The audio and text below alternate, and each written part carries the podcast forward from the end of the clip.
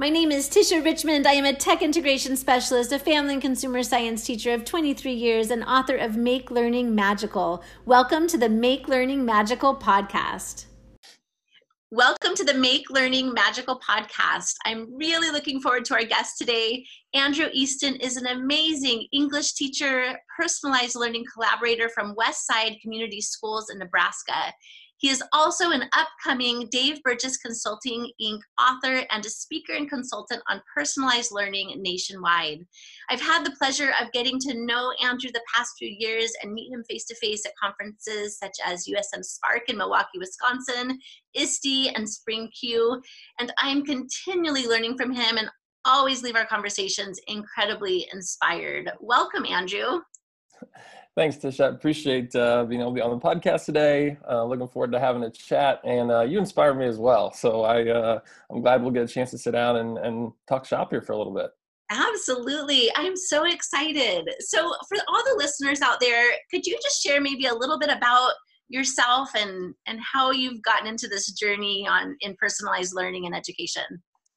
Yeah, I I mean kind of the long story would be my I love sharing at least that I'm the fourth Andrew Easton in my family and my dad and my grandfather before me were both teachers and coaches and I love being a little kid looking up to them and seeing the way in which their students and athletes responded uh, to them, you know, as they were uh, just great leaders uh, in the classroom and on the field. And so it, it was something that I think was sort of um, fostered within me at a super young age. Uh, and so, yeah, I've entered into this profession. Named my son Andrew Easton. So I'm small town like that, kept that alive. Um, so we'll see if he chooses to go into the family business as well. But uh, um, yeah, and so I attended the University of Kansas. I taught in a Kansas City suburb at Gardner Edgerton High School for about six years.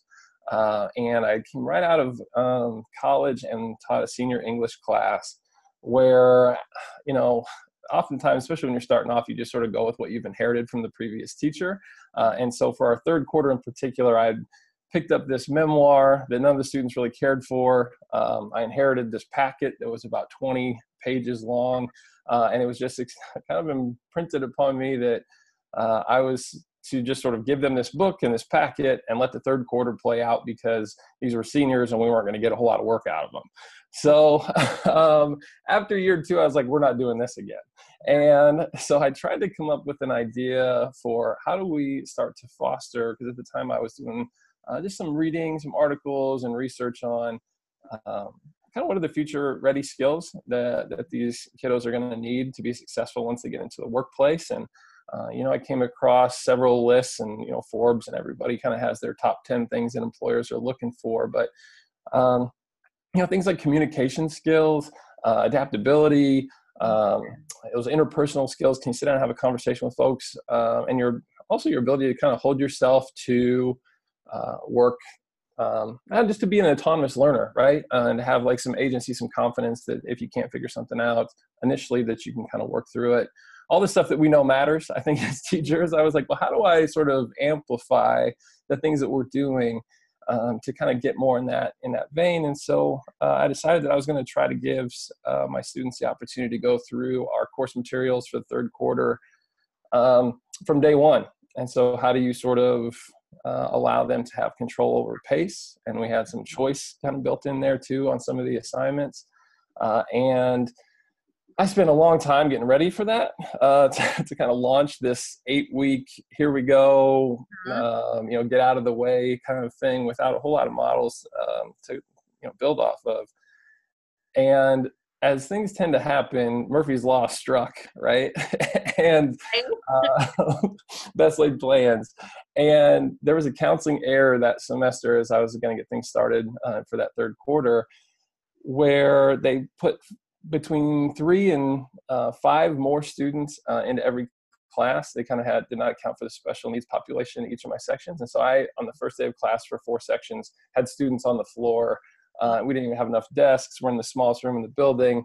And so this story for personalized learning starts in a pretty bleak place, Tisha, as far as That's wild. all that goes. And so um, fortuitously, I guess, uh, I ended up venting as is like probably the right thing to do in our profession, right? To uh, a colleague, and and it was our media center specialist, and she was just really great uh, at listening to me kind of work through all this and share my vision for what I wanted to get done. And she said, "Well, why don't you bring them? Why don't you bring them down here?" And I was like, "What?" And she's like, "Why don't you bring your classes to the to the library?" And so I sort of joked that we checked out the library instead of just a book. We checked out the whole space for an entire quarter. Oh wow! And now this like choice plus pace thing met a flexible learning space before I even had any idea what that was. Uh, and so, very organically from there, um, there's about a four year stretch in Kansas where I just learned a lot from trying to support students and these seniors and developing the skills to be able to uh, learn on their own. Um, and then I moved to, to Nebraska, uh, the Westside Community Schools, where I'm currently at. Um, we, in my second year here, I was selected to be part of a group that learned from Jim Rickabaugh, uh, who is a personalized learning guru, and, and a lot of the theory um, behind this as a movement really was born out of his work with CESA One up in Wisconsin. Um, and so he kind of shaped my thinking significantly around what what is personalized learning. And I was like, oh, that sounds like that thing from Kansas that we were doing. I didn't really have a name for. Wow. Uh, and over three years, it just grew. Um, and then I got to be a personalized learning collaborator for Westside Community Schools where my day in day out is to go around and um, brainstorm with teachers k-12 on implementing personalized practices in their classroom uh, and i've gleaned so much i know you and i have sort of talked informally about this but uh, we have gleaned so much from being able to just have very like meaningful and rich conversations with practitioners about what they're doing and really trying to personalize their personalization experience by listening to them letting them lead and letting them kind of own where they see their their practices going next. So, um, kind of a long explanation there, but it has been a journey. I feel like I'm in you know about a year 11 with this work, and uh, uh, I've been really lucky along the way to have great administrators here um, and connect with great people that have certainly pushed my thinking far beyond where I would have ever got myself. That is so exciting. What an incredible journey. And I don't think I realized you're 11 years into this journey. That is incredible. You have such rich experience. And I love how, you know, sometimes in life we we're handed these situations that are not ideal and it really challenges us to think differently. You know like you were given this packet and this class that couldn't fit into a room and all of a sudden you're you know that that's not going to work. And so you are you're challenged to think differently about the situation and how you can create the best learning experience possible for students and you and you can amplify like you said um, learning. And and I, I love that journey of, of how you started out there and now you are to the point you are you are today where you're about ready to write a book. How crazy is that? it's so exciting. It's crazy. Yeah and it's it's been fun and it's uh it's just something that's really on my heart because i i feel like i have learned a lot and I, i've learned so much from just in the classroom you know just getting a chance to have the students kind of give feedback and in two different systems. I, I previously taught in a, a 85 minute block and our class periods now are 35 minutes, which is a story in and of itself. um, wow. And uh, yeah, and, and getting a chance to see this stuff work with kindergartners uh, when, you know, sometimes people say, well, this sounds more like a secondary thing.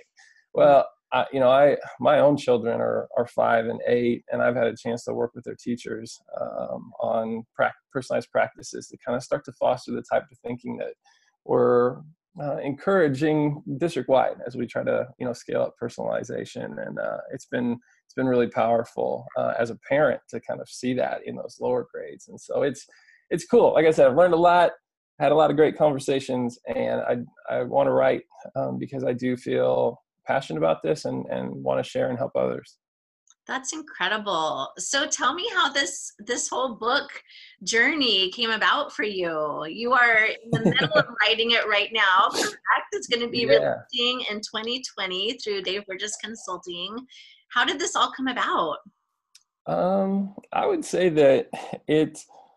I'm gonna give a little bit of credit to Tara Martin to, and to yourself, right? Like I, we've been, the three of us have been uh, friends for quite some time now, and uh, you know, I remember back talking to Tara, actually, I joke with her sometimes. I can remember when she was like, you know, I think one day it'd be really cool to write a book.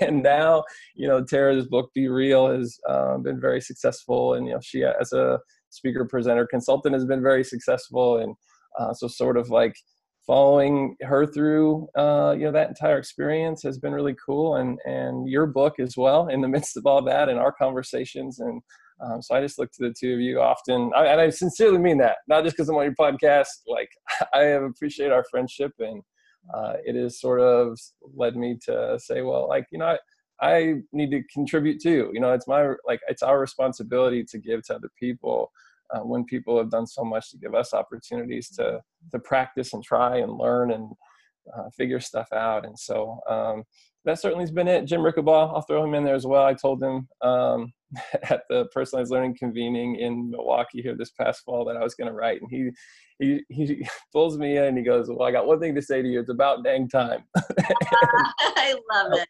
That was just like uh, you know, as a mentor in this um, part of education, uh, that meant a lot to me too. So just I'll say the encouragement of some great people that I really respect, and so I've stepped into this, and it's been fun. Absolutely. Well, I I cannot wait to read it. I am so excited. I am just a sponge whenever you start talking about the things that you're doing. I am just in awe and I could just chat with you for hours about the incredible ideas that you have um, you know in, in personalized learning and just education in general. So I cannot cannot wait for this book to get published. super proud of you. Super proud hey, of you taking that leap and sharing your story because I think it's so true. You know, we we all have a story to tell. You know, we all have our own journeys in this, you know, in education and and we all have a different little different view on on education and and it's really powerful when we can share that with the world. So super super awesome. So we are heading into 2020. I can't believe it. Um, That's crazy. It is crazy. And thinking back on this last this last year, or it could be even this last decade, what's something that you are just really that you've crushed that you're just really proud of?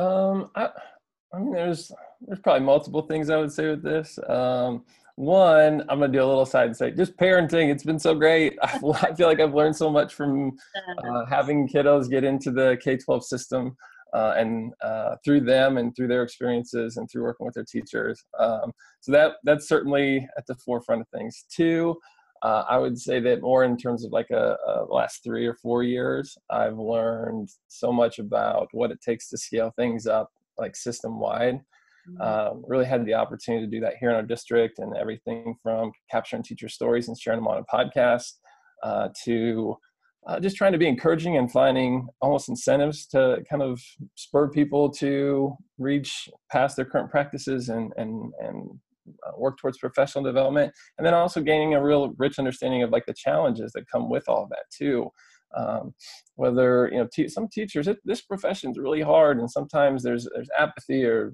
um, and just it, the time isn't there um, or the motivation isn't there or, or it's a risk and it's going to put me in an uncomfortable place and wh- why do i want to get in that that um, spot as an educator because i know that the thing that i've always done will work to a degree that i can predict you know there's there's mm-hmm. sort of a lot of things i think that um, make a lot of sense uh, that certainly sometimes can hinder progress or, or us kind of taking um, our practices to the next level. And so part of what's been, I would say, to kind of marry that with the talk about writing the book, the challenge has been, um, and I passionately believe now, in trying to boil down PD to like the um, least common denominator is what I'd say. How do we make like for the smallest, most um, manage like what is a fair expectation for change? You know and can we can we set the bar? This is going to sound really weird but so um, simplistically low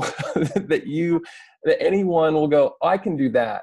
And then start to to gain some momentum and gain some um, expectation for themselves to actually like take the steps necessary success breeds success. And uh, it's very much aligns with what we're trying to do with our personalized practices too. It's just um, we're, we're not we're not going to change everything overnight. Uh, we're not expecting um, you know students to all of a sudden become learners who are equipped with agency tomorrow because we did some you know shiny new practice. But uh, how can we really just through a consistent effort and and almost let things sort of grow and you would in the way you would think a tree would grow right like it's small we're just going to plant the seed uh, and then as people start to kind of follow that main um, avenue then it'll start to branch off into more cool and creative things that, that can kind of flourish as it uh, progresses and so that's really been uh, systemically a big change in the last you know three or four years and then i even have some practices from this fall, but I want to give you a chance to talk because I feel like I've been going back and forth here.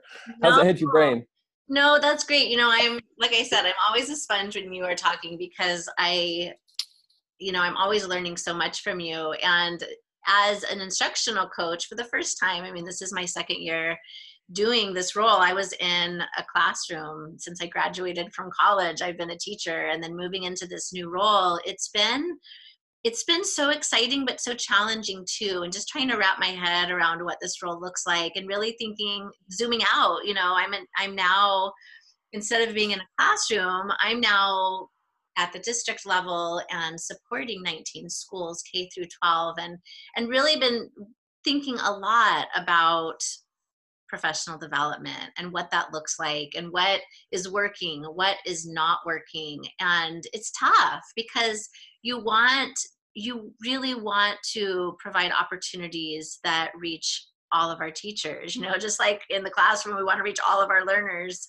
we want to reach all of our, our teachers and help support them and help them feel comfortable stepping out and trying that new mm-hmm. you know trying something new to improve their practice and you know i'm wondering what does pd i know you you've talked about um, you know thinking about that differently and having these one-on-one conversations with teachers and supporting them that way what does pd look like in your district? Um, do you know I, am just curious as, as someone who really is is trying to to, to shift some things in my district I, i'm just curious how you approach it.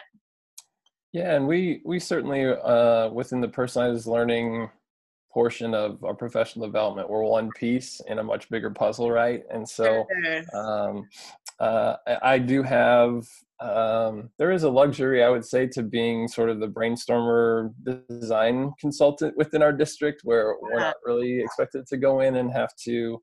Um, uh, you know, have I think there's a harder conversation that instructional coaches sometimes have to have. That my role is more so about, hey, let's do something fun. and so that's I'm I'm speaking through that lens, and I think it's good to sort of recognize that before I even like open my mouth about any of it. But um, I, our vision really started with saying, yeah, how do we help people make even the smallest of changes um, mm-hmm. in hopes of you know, like gaining that momentum, as I said. And so we sort of um, put together a rubric um, that that said here's kind of our basic expectations for personalization, mm-hmm. uh, and it involved just a, a one day training um, that we held in in district, and we actually opened our doors to some surrounding districts too, and it was really powerful to see other schools send their educators and the collaboration that went on in there um, was just something that uh, I learned a lot from, and I think sort of legitimized the effort for our own teachers. You you know, if it's kind of in-house PD, sometimes like, oh, that's just Johnny down the hall versus, oh, oh, so like as a community in Omaha, we're invested in this work. That's pretty cool. Um, and so we did, we went through those teacher trainings and then the follow-up was something that was just really important to us. And, and so we really made it, um, that we had collaborators like myself that were uh, accessible to come in and brainstorm with individuals or teams before school, after school, during plan periods, really whenever you know it worked and uh, it typically played out where i would meet with teachers kind of for one initial consultation. They would sort of say most of the time what thing they were trying to personalize right? This unit this lesson this activity. Uh, and then we would start to talk a little bit and brainstorm uh, and then we'd do a follow-up session where usually once we kind of had an idea teachers wrap their gave themselves some time to wrap their minds around it. Um, and in that follow-up we would set a date uh, for when we'd want to actually sit down and build things. And uh, we did have a grant that um, you know when our district level administrators came to us as a team and said, "What do you want to do with this this money?" Uh, we just said guest teachers. We want substitute teachers so that people have time because that's one of the biggest hindrances to progress.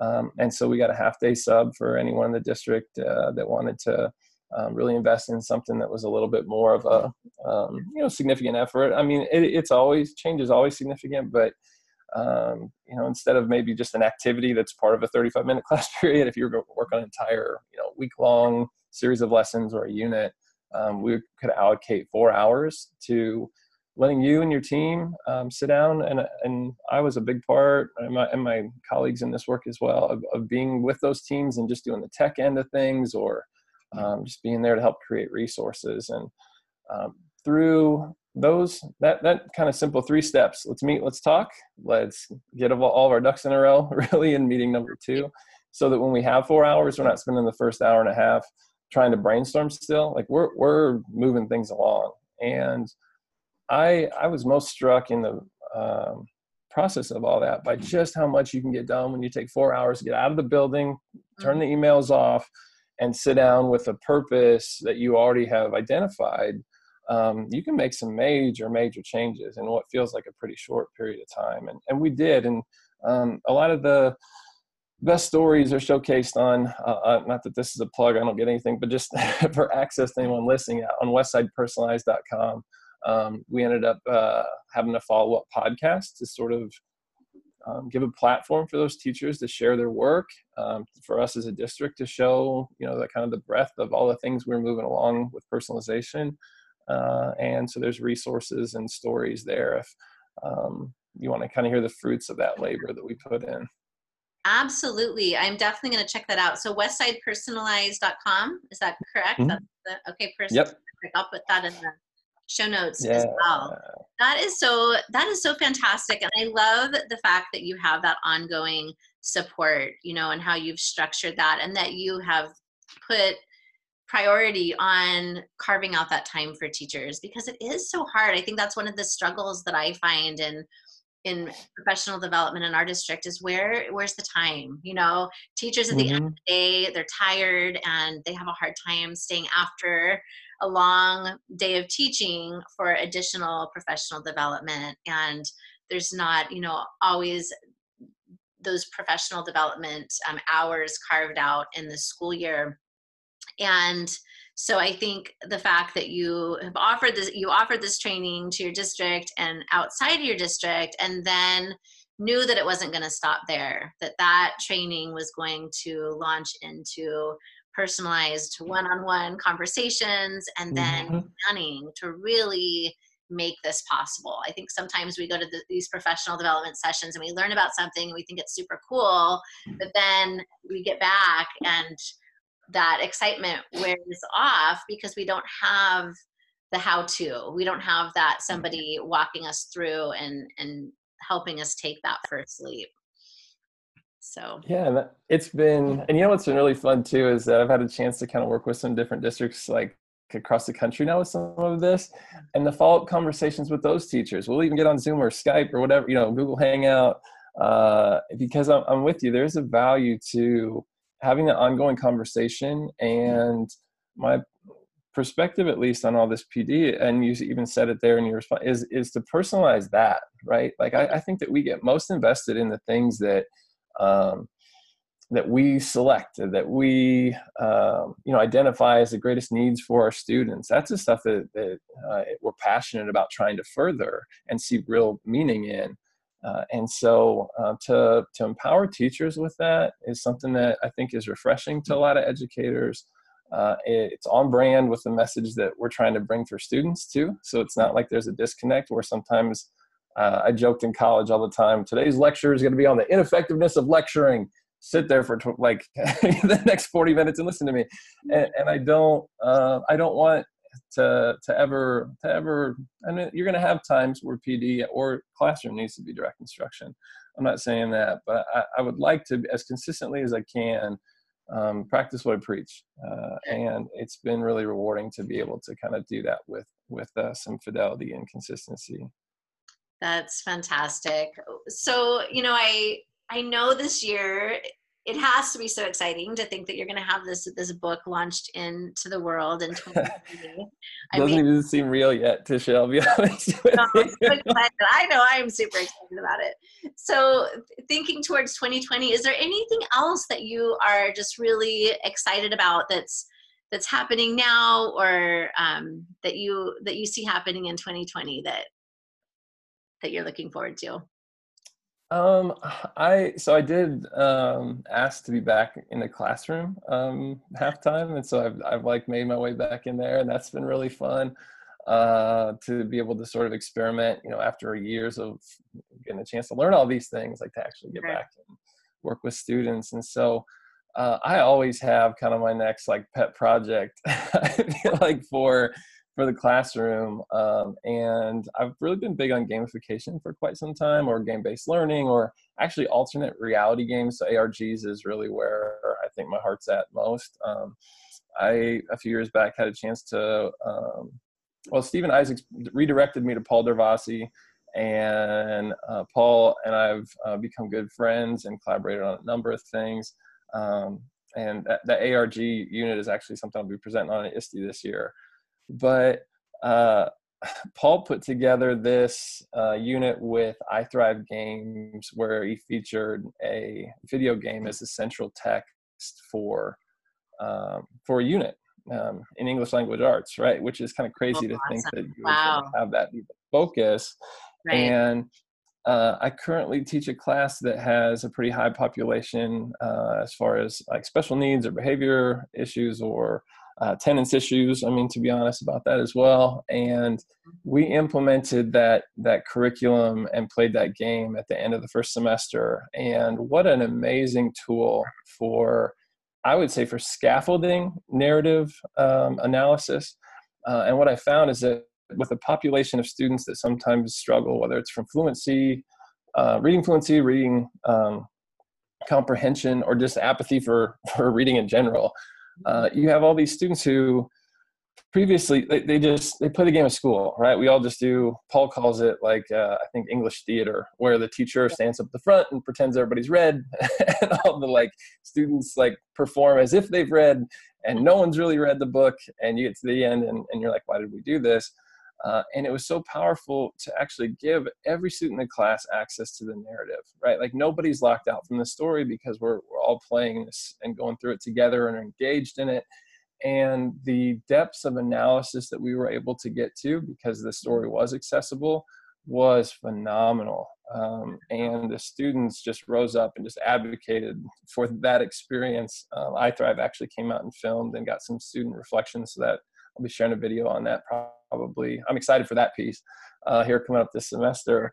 Um, and just thinking more in terms of like in that vein, right? Like what are in, in a in an era and in a time where the different modalities and mediums through which we can engage mm-hmm. um, stories and text and express ourselves and be creative are are you know increasingly endless um, mm-hmm gosh, how do you how are you not excited about that? Uh, maybe that's what I'll just boil this down to. Like that is in and of itself like something to be really um, you know just passionate about and excited for moving forward.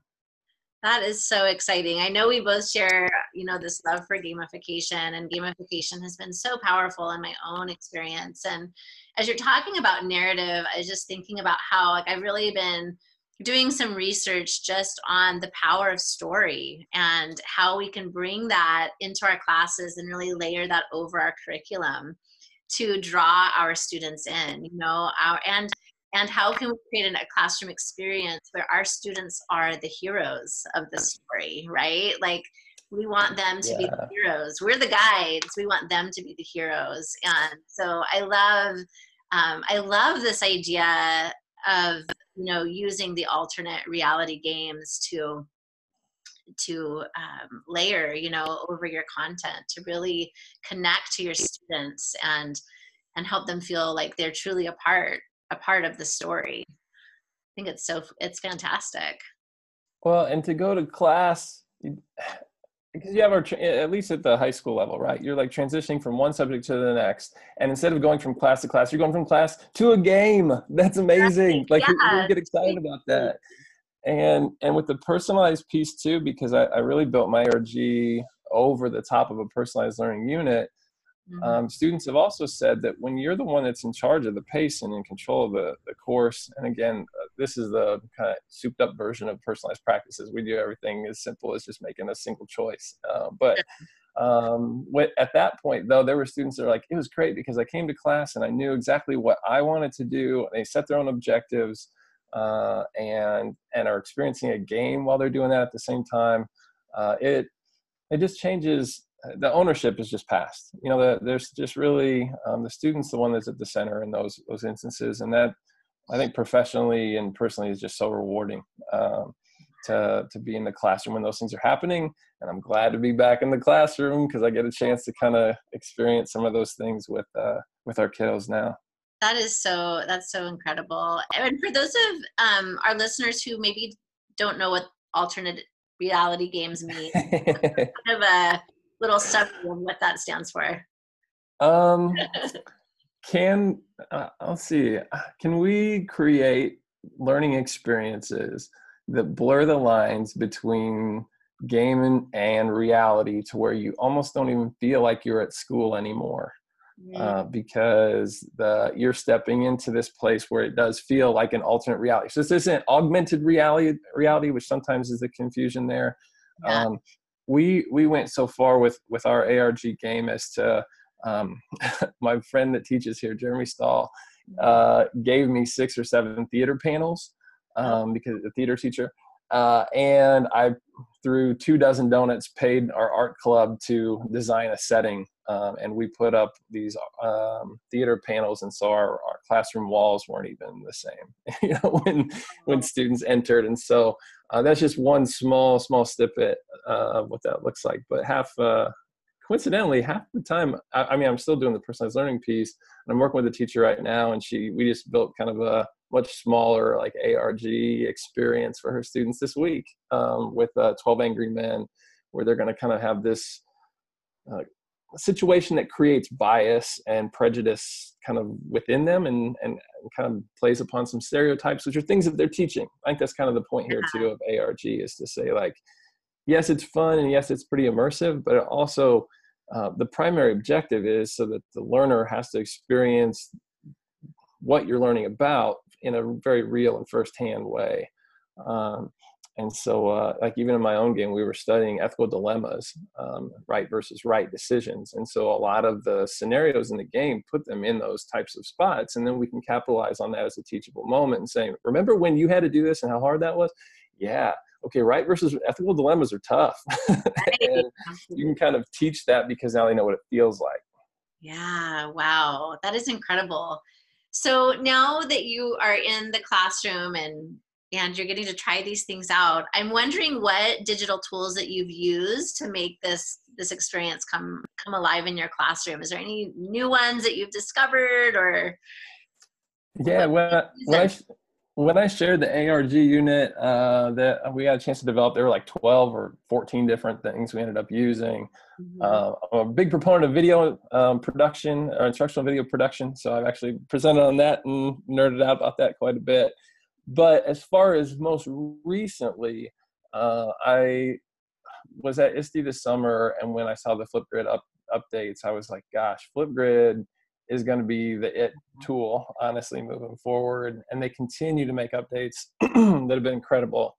Um, and probably my most the thing that's just really like popped for students in the classroom this past semester uh, we as part of that video game experience the unit was focused in on identity uh, we talked about secrets and so students wrote down a bunch of different like personal secrets that they had mm-hmm. um, and kind of crafted those with like in a through artistic expression and so there was kind of a the secret and then an image that went with that or which could have been something they drew or just found some stuff online um, but then I took those anonymously and posted those around the room using Flipgrid AR.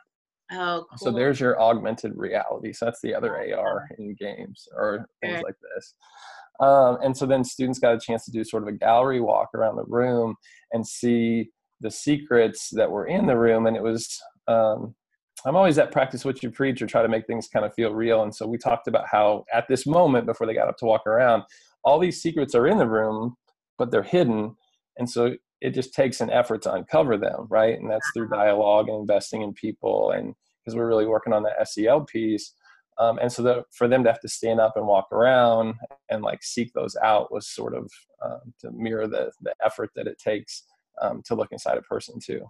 Yeah. Oh, I love that. I love Flipgrid as well. And I'm starting to explore the augmented reality, you know, features within it as well. And and you're right, they completely um, they they keep upping the game and adding more and more amazing features. And I love that idea of how you're bringing that into learning and just tapping into that curiosity. You know there's something about having to to uncover and reveal and discover things that just it it immerses the learners. And um, i always am, am trying to find ways to bring to tap into that curiosity in the classroom. I think it's super super powerful yeah, it was a great teachable teachable moment in that that some of them found that their peers had secrets that they weren't even willing to share themselves, um, and so there was a connection in that. Um, others were like, "Is this really even a like seriously? Like this is something like someone put down that they like the smell of some cleaning solution." secretly. Um, and and it was funny that that sort of generated some conversations about, well, I like the smell of gasoline, and that's kind of weird. like, right, right. Isn't that, I think that it's that they say that when you when you um, like smells like that, that sometimes it means like you're deficient in a certain nutrient. Have you ever heard that? I'm about to buy some vitamins then. I heard uh, something about that. Yeah, but that's, that's funny. funny. I love that. Um, but they, just the empathy was fostered across humorous things, across kind of maybe disgusting things in some people's perspective, and across uh, really you know pretty serious things. And and the, the reflections that came out of that activity uh, were pretty eye opening, and I think it took our culture to a whole nother level too.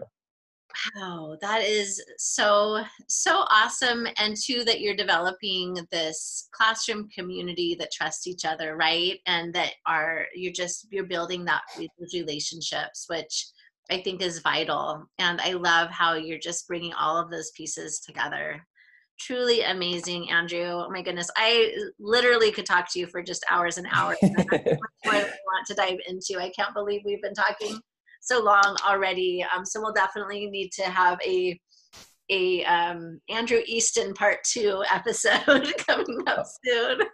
That'd be so fun. That'd be so fun, and I hope we get a chance to uh, for um, to present together at ISTE if oh we can get our session. Goodness. Yes, so. yes. Oh my goodness, I'm so excited about that. We have um, a, a People's Choice session that we have out there, so we would love for. Would you like to reveal the name of our session that we are proposing?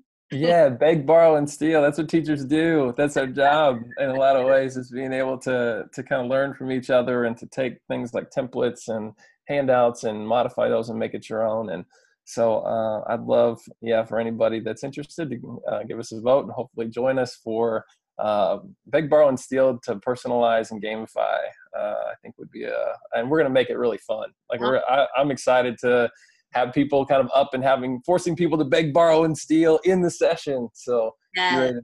interactive. Yes, I cannot. I cannot wait. I I have confidence that this is going to happen, and we're going to get to present. Cannot For wait. Sure. So, where can uh, speaking of conferences, is ISTE the next place that people can find you speaking, or where where yeah. can they see Andrew Easton present? Nebraskans, um, I'll probably catch you at NDLA or NETA. Uh, but uh, yeah, ISTE, uh, Summer Spark up in Wisconsin, as you mentioned, is just a great kind of boutique conference. I feel like for uh, the summertime with a lot of amazing, amazing educators there. Love going to that. Uh, I'm considering hopefully maybe getting a chance to go to Serious Play in Orlando um, over the summer as well. And so that Serious Play conference, you should check that out. It's a conference that brings business and um, healthcare and education and all these different uh, walks of life that uh, we're all sort of united, I guess, in our uh, passion to find ways to allow games and gamification and game-based learning and all these things to um, drive our customers or our clients or our students. Uh, and so that's just a, a, great place to kind of extend those conversations. Um, and then, um, yeah, the personalized learning convening in Wisconsin next fall. Um, so, but that's just kind of what's on the docket right now. And awesome. Um, or reach out to me. Yeah, anytime. Happy to chat. How can we find you? How can we find you in social on social media platforms? Yeah, I need to up my social media game probably a little bit. I'm at Easton A one on Twitter Uh, and you can shoot me an email if you want um, at some point in time through uh, andrew.d.easton1 at gmail.com if you um, trying to connect. But that aside, I'm still working on kind of bringing the blog around and um, yeah. getting the website ready for books and all those things that are coming up. So, um, yeah, TBA on that. Yes, yes. Look, definitely look out for his book um, being published by Dave Burgess Consulting Incorporated in 2020. Um, it's going to be amazing. I absolutely cannot wait. So thank you so much for being on the podcast today, Andrew. It's been such a pleasure pleasure to chat with you as always. Oh, thanks for a great conversation, Tish. I really appreciate it. Absolutely. Have a magical day, everyone. Thank you for listening to the Make Learning Magical podcast. You can find more episodes on Apple Podcasts, Google Podcasts, Spotify, Breaker, Overcast, Pocket Cast, and Radio Public. Follow me on Twitter at Tish Rich, Instagram at Tish Richmond, and join my Gamifying Family and Consumer Science group on Facebook. You can also find lots of resources and my blog at tisharichmond.com.